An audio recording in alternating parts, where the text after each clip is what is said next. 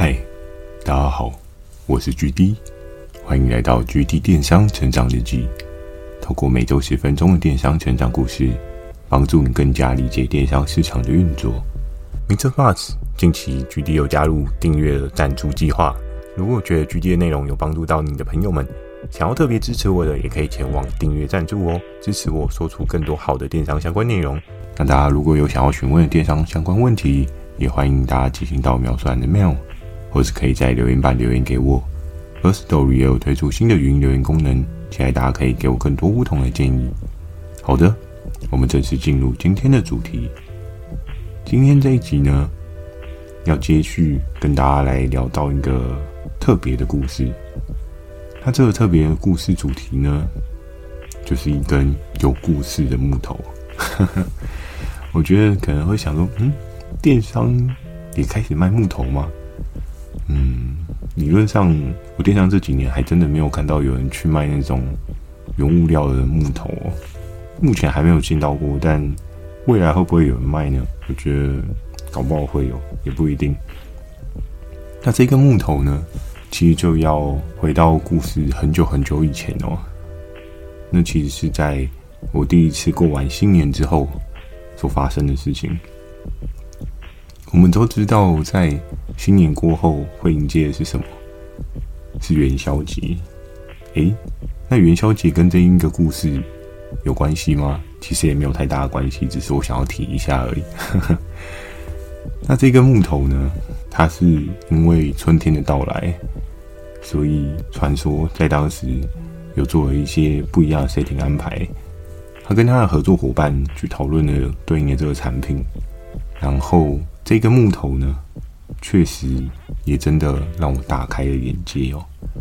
我从来都没有想过，原来一个木头可以这么的酷，这么的厉害，这么的讨人喜欢，甚至卖得这么的好。讲到这边，我相信大家或许都会有点惊讶，到底是什么样的木头，在电商可以有这样的水位哦？那其实呢，在当时整个季节环境的状况之下呢，我们知道过完年之后，元宵之后，多半就是冬天的过去，迎接春天的到来。我们可以看到，在春天刚开始来的时候，天气会渐渐的回暖嘛，比较不会有再这么寒冷的状况。当然，可能现在讲当时的状况，很多人可能无法体会哦，因为这几年的。冬天啊，要么不是暖冬，要么就是那种霸王级极地寒流。我还记得在前几年，甚至我们都知道了，连平地都有下雪的机会哦。虽然那个雪就是真的是雪花片片而已，没有很大的雪，让你可以打雪球仗这样子。但是我们也一而再再而三看到，确实地球暖化对整个气候有很大的变迁。冬天的结束呢，迎接着春天到来，春天的到来也会影响有很多新的产品的需求哦。当然，很多人会说：“诶，多半在春天的来临的时候，以电商的角度来讲，是没有什么产品可以做。”确实，因为在过年那段时间呢，大家买各式各样的产品啊，不管你要除旧布新啊，替换家里的大小家电啊，还是说你的沙发坏了，要买一组新的沙发。你可能都已经耗费了很多很多钱哦，更不用讲，有的人可能儿孙满堂。每一天，你在每年的过年的时候，你不是领红包的那个人，你是发红包的那个人哦，那真的很痛啊，对不对？就是好巧不巧，自己的亲戚朋友生了好几个小朋友，你又不可能只包给一个，那就一定会有一个对应的状况嘛。那回到了这个木头呢？一个木头，它为什么会有这样特别的魔力？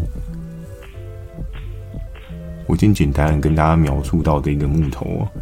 这个木头它其实很小很小，有多小呢？嗯，大家不知道小时候有没有用过橡皮擦？嗯，我问的这好像是一个废话，谁没用过橡皮擦？但是你有没有用过比较长条形的橡皮擦？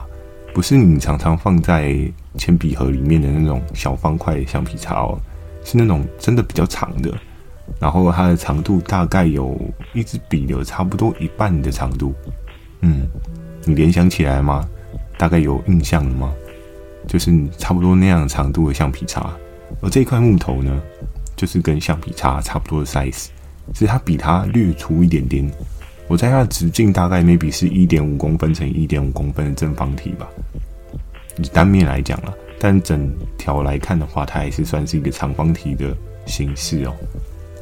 那这一根木头，它就只是一个木头而已，它为什么可以有一个很特别的状况？其实，在春天开始之后呢，气温回暖，那会有什么样的事情发生？我觉得大家可以稍微运用一下你的大脑，我们来思考一下，嗯，春天到底什么会来？春天可能好，你开始可以不用穿那么多衣服，好，你开始天气会变比较热，好，你可能冬天的衣服啊、棉被啊什么都要开始收起来，嗯，这些想法都是没有错。当然，可能还有其他不一样的春天想象空间，我觉得都是有可能发生的。那在当时候呢，我们都知道很多的动物在冬天其实会有冬眠的状态哦。比如说像蛇啊、熊啊，嗯，蛇跟熊跟电商有关系吗？嗯，没有关系。但是我们都知道是有一些小动物，它算动物吗？其实不算。我们都知道有一些小昆虫，它可能在冬天的时候是不太容易出现的哦。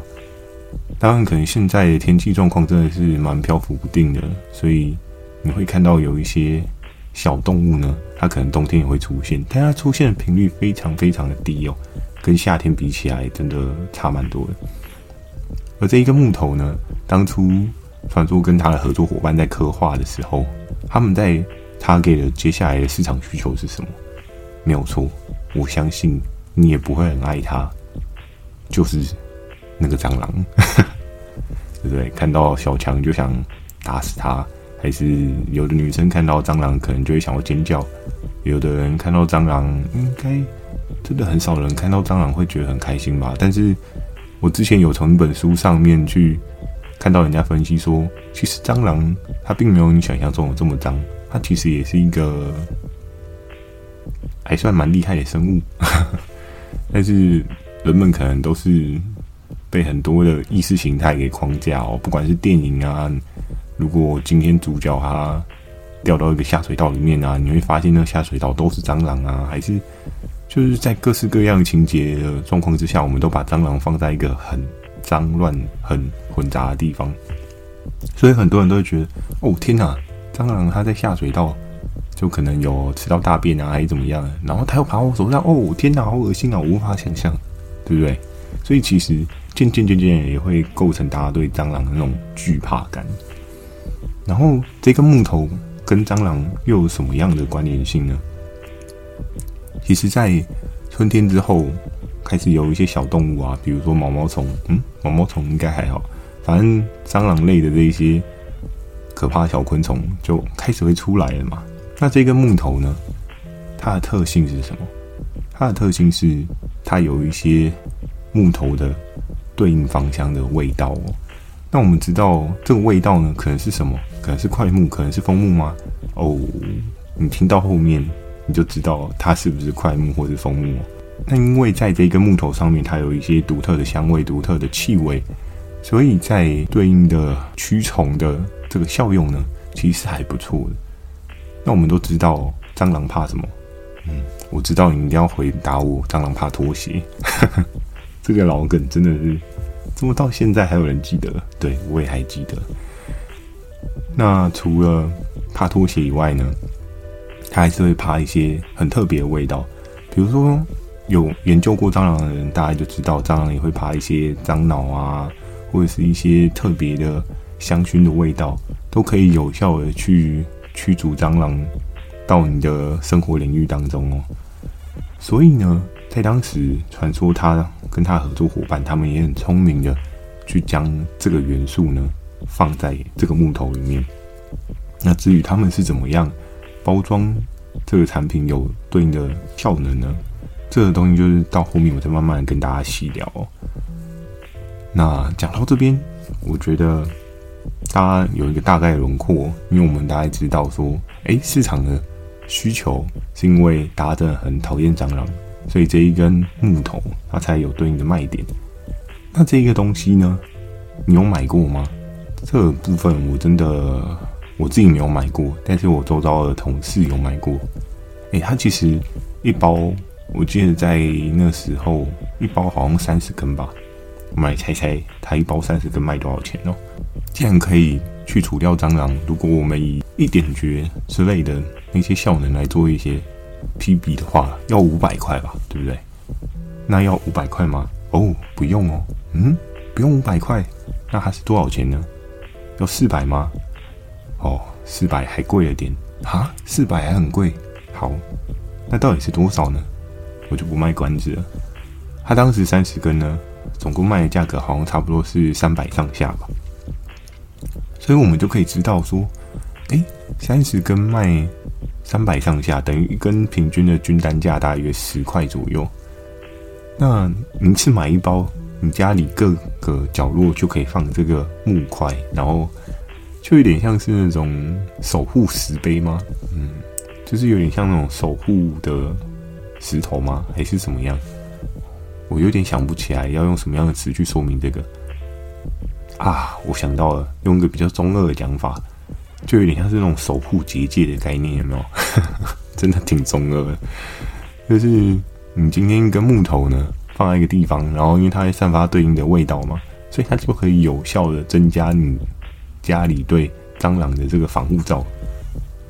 然后呢，放好几根在对应不同的地方、不同的领域，那是不是蟑螂闻到这个类似樟脑相关的味道，它就会觉得哦，天哪，好难受啊！这一家不是我的菜，我不能进去这一家去觅食我想要吃的东西哦。所以其实，在那个时候呢，由于这一个。传说他们所做的这个木头呢，实在是太有话题性了。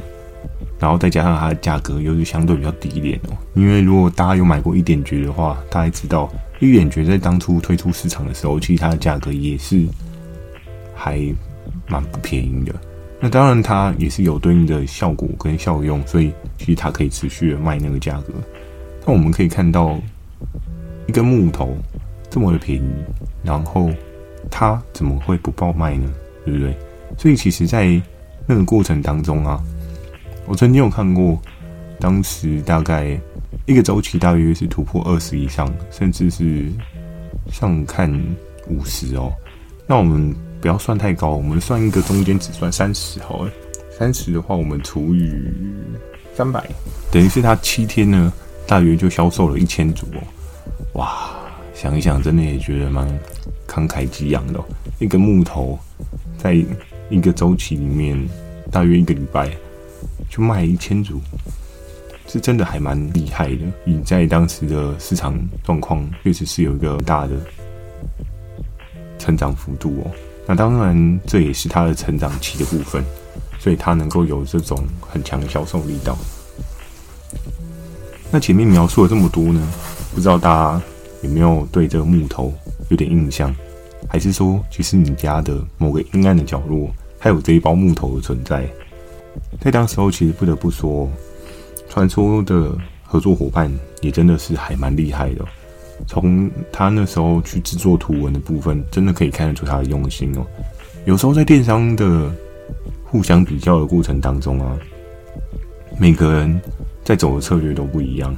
有的人走的是价格策略，有的人走的是行销的包套策略，有的人可能走的是素材策略，有的人可能是走一个全体效应的策略。每个策略都有它对应的强点跟它对应的弱点。然后呢，在当时的电商市场呢，其实很多人都觉得卖便宜比卖贵来的重要许多。那就会变成渐渐有很多人都会觉得，诶，我卖便宜很重要。然后，可是当大家都不 care 图文，可是你 care 图文的时候，你就是一个不一样的存在。那在那个时候，传说他的合作伙伴算是一个还蛮厉害的合作伙伴。他在当时呢，你要看哦，光是这一个木头，它的价格就做到了对应的市场同类型的商品的对折价格。OK，它已经有了。价格上面的优势，然后再加上它又有图文的优势，所以导致它就是一加一可能大于三，它也不是大于二哦，因为在市场上的很多的电商经营者对图文上面制作是没有很熟悉，更不用讲你连一般的平面设计图都做得七零八落，你怎么可能还能够做一些动图什么之类的强烈素材？那在当时候呢，它的这个产品能够爆到这样的量能，其实我自己也不太意外，因为看了一下它的素材，真的好猛啊！在那个时候的世界来讲的话，会做动图，真的是件很不容易的事情哦。当然，可能有一些人在现在你已经会做动图了，又或者是说你会做一些比较厉害的图，你再回去看那些图，你就想说，哇，这是什么奇怪的素材？可是，在当时候呢，真的是当大家素材都一般般的时候，你的素材特别突出，那你就有一个很不一样的起手点哦。然后，很多人一定会很好奇说：“哎，对了，那最近你讲的这一根传说的木头，它是不是真的非常有效？对，你害怕的小强可能又要出来了。哎，这样讲一讲，会不会提升这个产品在市场上面的量呢？应该不至于吧。”因为接下来我就要跟大家公开这个木头它背后的一些特别的地方。其实，在素材上面啊，我们可以看到，我觉得它最屌、最酷、最厉害的那张素材，就莫过于是那张动图。因为那张动图真的是每次看都觉得鸡皮疙瘩。就是如果你有密集恐惧症的人啊，你看那张图绝对不可能看超过一分钟哦，一分钟可能还太久哦。可能你看个十秒就会直接转台吧。那一个动图呢，它其实就是在于那个木头，它只要放下去，所有的小强全部都会失散。Oh my god！天哪，这个木头是阿里山神木吗？怎么这么猛？一下去就真的瞬间有结界那种感觉，有没有？那这个超猛的效能是真的吗？后面一点我再跟大家讲。我先跟大家讲这个动图。它的强烈点在哪边哦？它其实木头放下去的那个 moment 呢，所有的蟑螂就散开。这个画面上面其实效果真的是超级有张力的哦，就有点像是你今天拿着护身符，然后去驱魔的那种感觉，对不对？哎，我今天拿到一个很猛的东西，然后可以抵挡掉我所不想要遇到的事情，所以。那张图片传达出来，就是这个木头可以拯救你跟小强的对决哦。小强看到他都必须要退避三舍哦，甚至要离你远去。所以渐渐渐渐的，在那个动图的潜移默化之下呢，大家就有一个潜意识，就是哦，我看到小强，我很害怕小强，我就是要买一根在身上。那小强只要在我周遭出现呢，我就把这一根离他很近，他就会离我很远了。哦，真的是很厉害啊！但是回归到真正来说，这个效能真的是这么的猛吗？在某一次啊，再重新看了一个会有密集恐惧症的这张动图，我就细细的研究，然后跟我周遭的同事就是在回味，在讨论，我就说这张动图，我真的觉得这个合作伙伴真的很厉害，但是这个动图。这个制作上面真的是有困难的吗？这制作上面真的是这样子的吗？虽然我自己是还没有这么严重的密集恐惧症啊，但是我还是强迫我自己盯着那张图看了大概有三分钟左右。然后看了第一分钟可能觉得嗯真的很厉害，第二分钟呢，我开始看到一些细细微微不一样的东西。然后到第三分钟的时候，我还在看，我同事就说：“干嘛？你不会害怕？” 这么多只蟑螂，我说不是会不会害怕的事情，但是你有没有觉得它好像有点特别？就是它上面好像有一些东西不是这么的实际，这么的自然。然后在一步一步的抽丝剥茧呢，我们发现了一件很刺激的事情是：哎，为什么这个木头放下去的那个 moment，然后所有的蟑螂都会四散？可是。他一开始是把蟑螂放在哪里，你知道吗？他放在一个铁盆里面。因为我们大概人都能够有一个印象跟想象哦，就是蟑螂是会爬的啊，所以其实尽管是你很滑的那个钢盆壁好了，或者是锅壁好了，它应该都会漫出来啊。那为什么这些蟑螂都不会出来？然后它在里面四散。然后在那个时候，我就在想说，嗯，还是说他猛的是他直接他也怕蟑螂跑出来，所以他在那个锅盖上面特别封上了保鲜膜，挖一个洞，然后要放这个木头。哦，那好像稍微合理一点。可是后来再研究一下，如果以拍摄的角度来讲的话，它不太可能会没有反光啊。我们都知道保鲜膜它遇到光线一定会有折射的效果啊。那你的真实度又会变得更糟糕。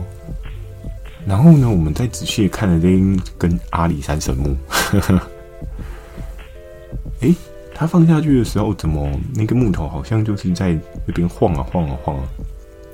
理论上，你今天如果是把一根木头丢下去，如果大家对那个画面有一个即时的想象感，我今天一根东西丢下去，你怎么能够保证它是百分之百稳定的直立的站着的那一根？更何况这一些。小强他们乱窜的状况，哎、这一根木头应该会被撞倒在地板上啊，但它怎么还能够这么屹立不摇？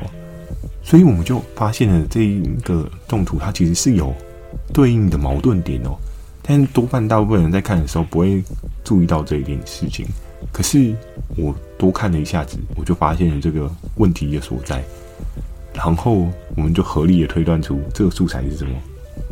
它是 P 上去的，哎、欸，真的很厉害哎，很厉害又很聪明哎，就那即视感真的很猛。但是你怎么能够用这样的方式去包装，然后让大家没有想到这一个部分？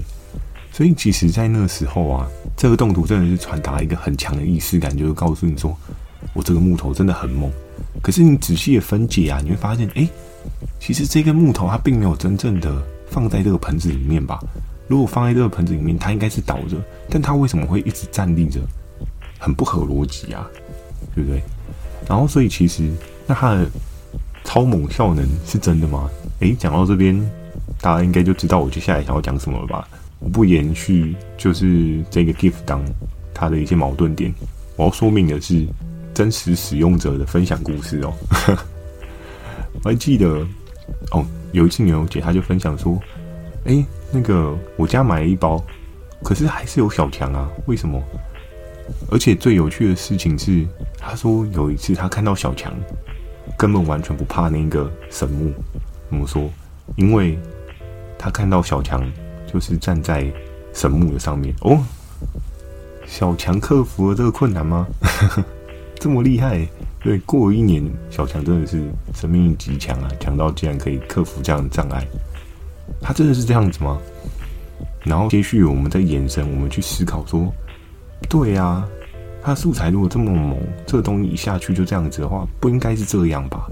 然后，所以又找出了另外一个不一样的事实，找出了另外一个原来这个产品是这样子的轮廓的概念。那时候呢，我们就去研究了这个产品，然后牛牛姐她就拿起来闻。在一开始呢，收到这个产品的时候，你会闻到很浓厚的那种樟脑丸的芳香味，算芳香味嘛？有的人可能很讨厌樟脑丸的味道，但是呢，在那时候，牛牛姐她的那一包呢，已经放了有一段时间，甚至可能还放到有点发霉，因为你知道那个木头，如果你在一个潮湿的状况，其实是有机会发霉的哦。在闻味道的时候呢，其实你可以发现说，哎，怎么没有任何樟脑的味道？怎么没有任何那个木头的味道了？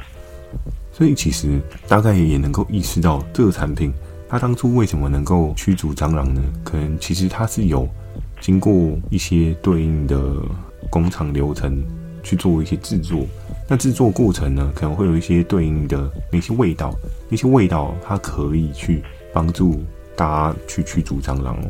可是你知道，如果假设这个味道不是它自己本身就有的，而是后置的，那就会变成是说，经过经年累月的调整啊、湿气啊、空气上面的蒸发，其实它的味道会越来越来的变得更稀薄一点。那当味道变稀薄的话，就更难有对应的效能。所以其实呢，在这个产品，它在后续的几年就越卖越糟糕。但还是会有人买单呢，我觉得还蛮猛的。有的人搞不好到现在还觉得，嗯，我可以买。但我就想，嗯，都已经过了这么多年，还觉得这个东西是有帮助的吗？当然，后面也有推出很多对蟑螂有效的去解决蟑螂问题的一些环境用药，也是有一些人在做贩售，还卖的还不错。所以其实这个木头呢，它也确实的到后面，它就走入了一个过往的历史哦。那在重新回想起来这个历史的时候呢，我还记得我那时候会跟很多的业务啊，就周遭的同事啊，我们常常都讨论说，哦，这个木头真的是很猛，但它到底是猛在哪里呢？我真的是到了近期在回顾的时候，我才发现，哦，原来那张 gift，原来那张动图，它是这样子的逻辑概念，真的是又让我扎扎实实的又学了一课。所以呢，在电商当中有很多的产品，有一些人他真的很厉害，就是这个产品它可能是一个没有任何需要性的存在，但是厉害的人他会让没有需要性的产品变得很被大家需要。但我觉得在做电商的整个过程中啊，其实找到消费者需求这件事情，一直一直都是一个很重要的特点，因为。你没有抓到需求，你供给的东西再怎么好，再怎么特别，假设如果当初传说跟他的合作伙伴，他们没有去思考到这一根木头后面可以做的事情，他们没有对小强有所联想，那这根木头，尽管你今天说它是阿里山神木，我相信买单的人可能也不会这么的多，但是因为它就是绑了对应大家对于蟑螂的恐惧感。欸，人的恐惧感这件事情是一个很可怕的行销操作运用哦。你要思考到为什么有一些产品能够卖得超级无敌好，其实我觉得也是运用了某一些对于人对未知的恐惧感所形成的产品哦。但也不得不说，操作的人也是还蛮厉害的，因为你要先知道人们所害怕的是什么，你再推出对应的东西。那。对应的东西呢，就绝对会卖得很好嘛。就如同在新年的期间，不是很多人会去点灯啊，还是什么的，或是说呃求一个平安符啊，还是说去插一根香啊，抢头香嘛什么的。就是我们可以看到人有很多很多各式各样的需求哦，然后希望自己的人生过得更好，希望自己的生活能够更顺遂，希望自己在新的一年可以赚大钱。所以其实你可以看到。这些都是人性的需求，那这些需求后面就会有很多不一样延伸的产品出现，不管是实体的还是虚拟的。所以做电商，或是你今天做的不是电商，你今天可能做的是实体，还是你今天做的是其他类别的，我觉得对于需求掌握这件事情是非常非常重要。抓到需求，我相信你在这个世界上你会穷的几率真的是非常非常的低哦。除非，嗯，你真的前面负债好几千万，但我也是有听过有一些很激烈的故事，是他负债好几千万，然后可是他抓到了一个需求，他瞬间把他的负债全部打平。这种故事有没有？有，只是我知不知道，你知不知道而已。好的，那今天这根木头呢，不知道有没有替大家有一些不一样的想法。如果你喜欢我今天的内容呢，也请帮我点个五颗星。那如果有想要询问的电商相关问题，也非常欢迎大家进行到秒算的 mail，或是你可以在留言板留言给我。Firstory 也有推出新的语音留言功能，期待大家可以给我更多不同的建议。我会不定期的在 Facebook 跟 IG 分享一些电商相关的小知识给大家。记得锁定每周二晚上十点的 GD 电商成长日记，祝大家有个美梦，大家晚安。